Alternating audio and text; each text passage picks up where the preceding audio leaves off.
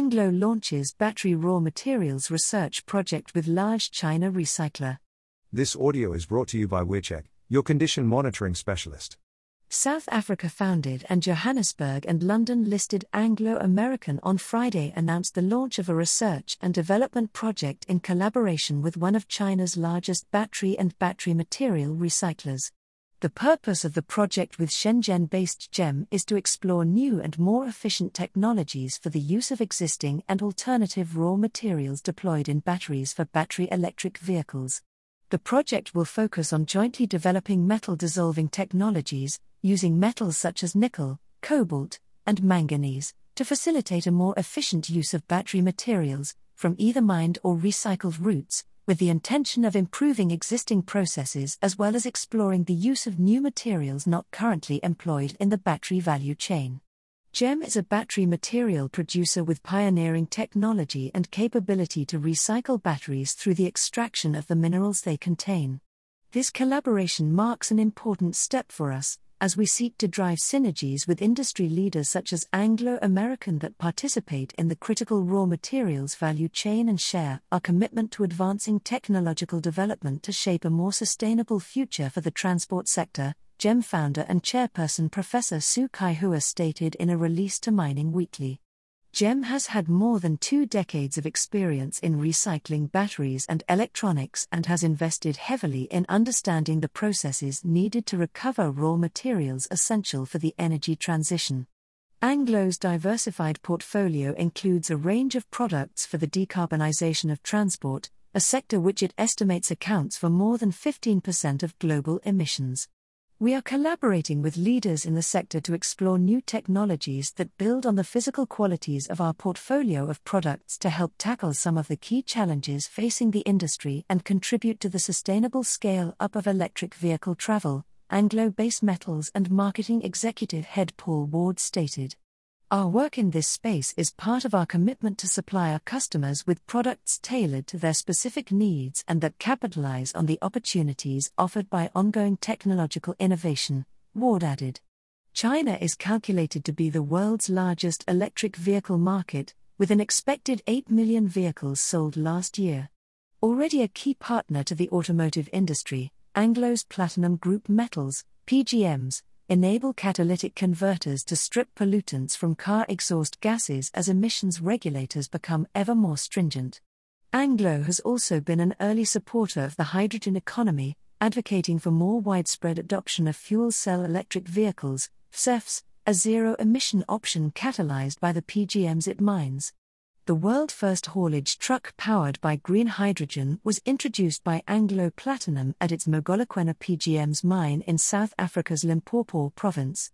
PGM recycling is advancing strongly in China with the new BASF Heraeus metal resource facility in Pinghu opening this month and 2018 seeing the opening of a PGM recycling facility in China's Nanjing by South Africa linked Heraeus, which is mastering the thrifting of PGMs to optimize their cost effectiveness.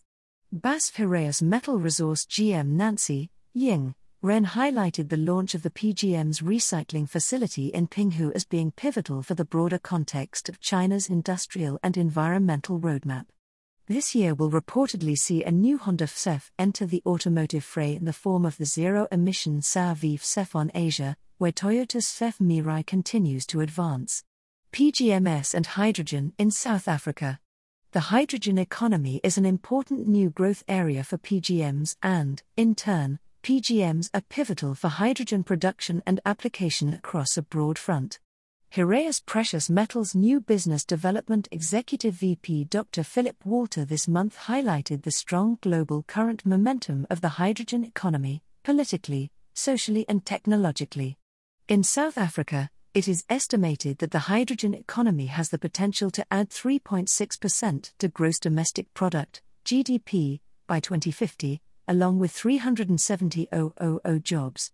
South Africa is already acting with purpose to harness the potential of green hydrogen, and if investment is significantly scaled up, green hydrogen can deliver the equivalent of more than one third of Africa's current energy consumption, increase the collective GDP, improve clean energy supply, and empower communities.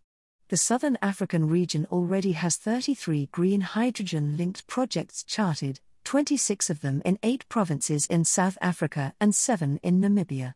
This region has world class conditions for generating renewable energy through solar and wind power, which are key drivers of the production of green hydrogen. Innovative financing structures, sourced from multiple stakeholders, are available for green hydrogen projects that can collectively provide energy sovereignty and export opportunities. To date, the largest public finance commitment to South Africa's green hydrogen sector is the Just Energy Transition Partnership, JETP.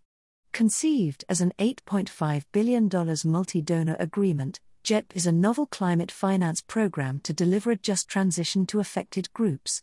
Further, through its green ammonia export project in South Africa's Eastern Cape, the leadership of Hive Hydrogen South Africa intends to show how a just energy transition is possible, Hive Hydrogen chairperson Thulani Gcabashe highlighted at last month's signing ceremony of the $5.8 billion Coega Green Hydrogen and Green Ammonia development.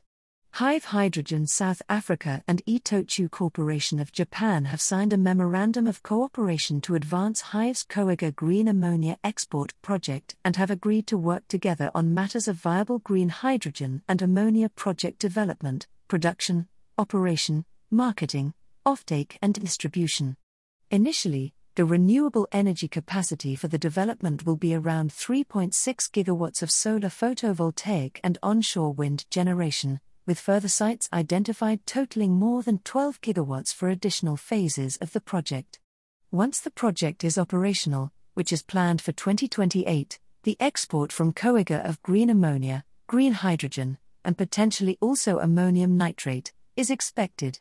The purpose of the Memorandum of Cooperation, signed at Nelson Mandela Stadium in Gqeberha, is to clearly identify the important areas for Hive and Itochu to engage on, thereby enabling them each to achieve their respective green hydrogen and ammonia business objectives in a strategic, structured, assured, and cost effective manner. This provides a framework to develop a least cost green ammonia solution that includes, among other things, Itochu's potential involvement as a strategic equity investor and off-taker in relation to the project.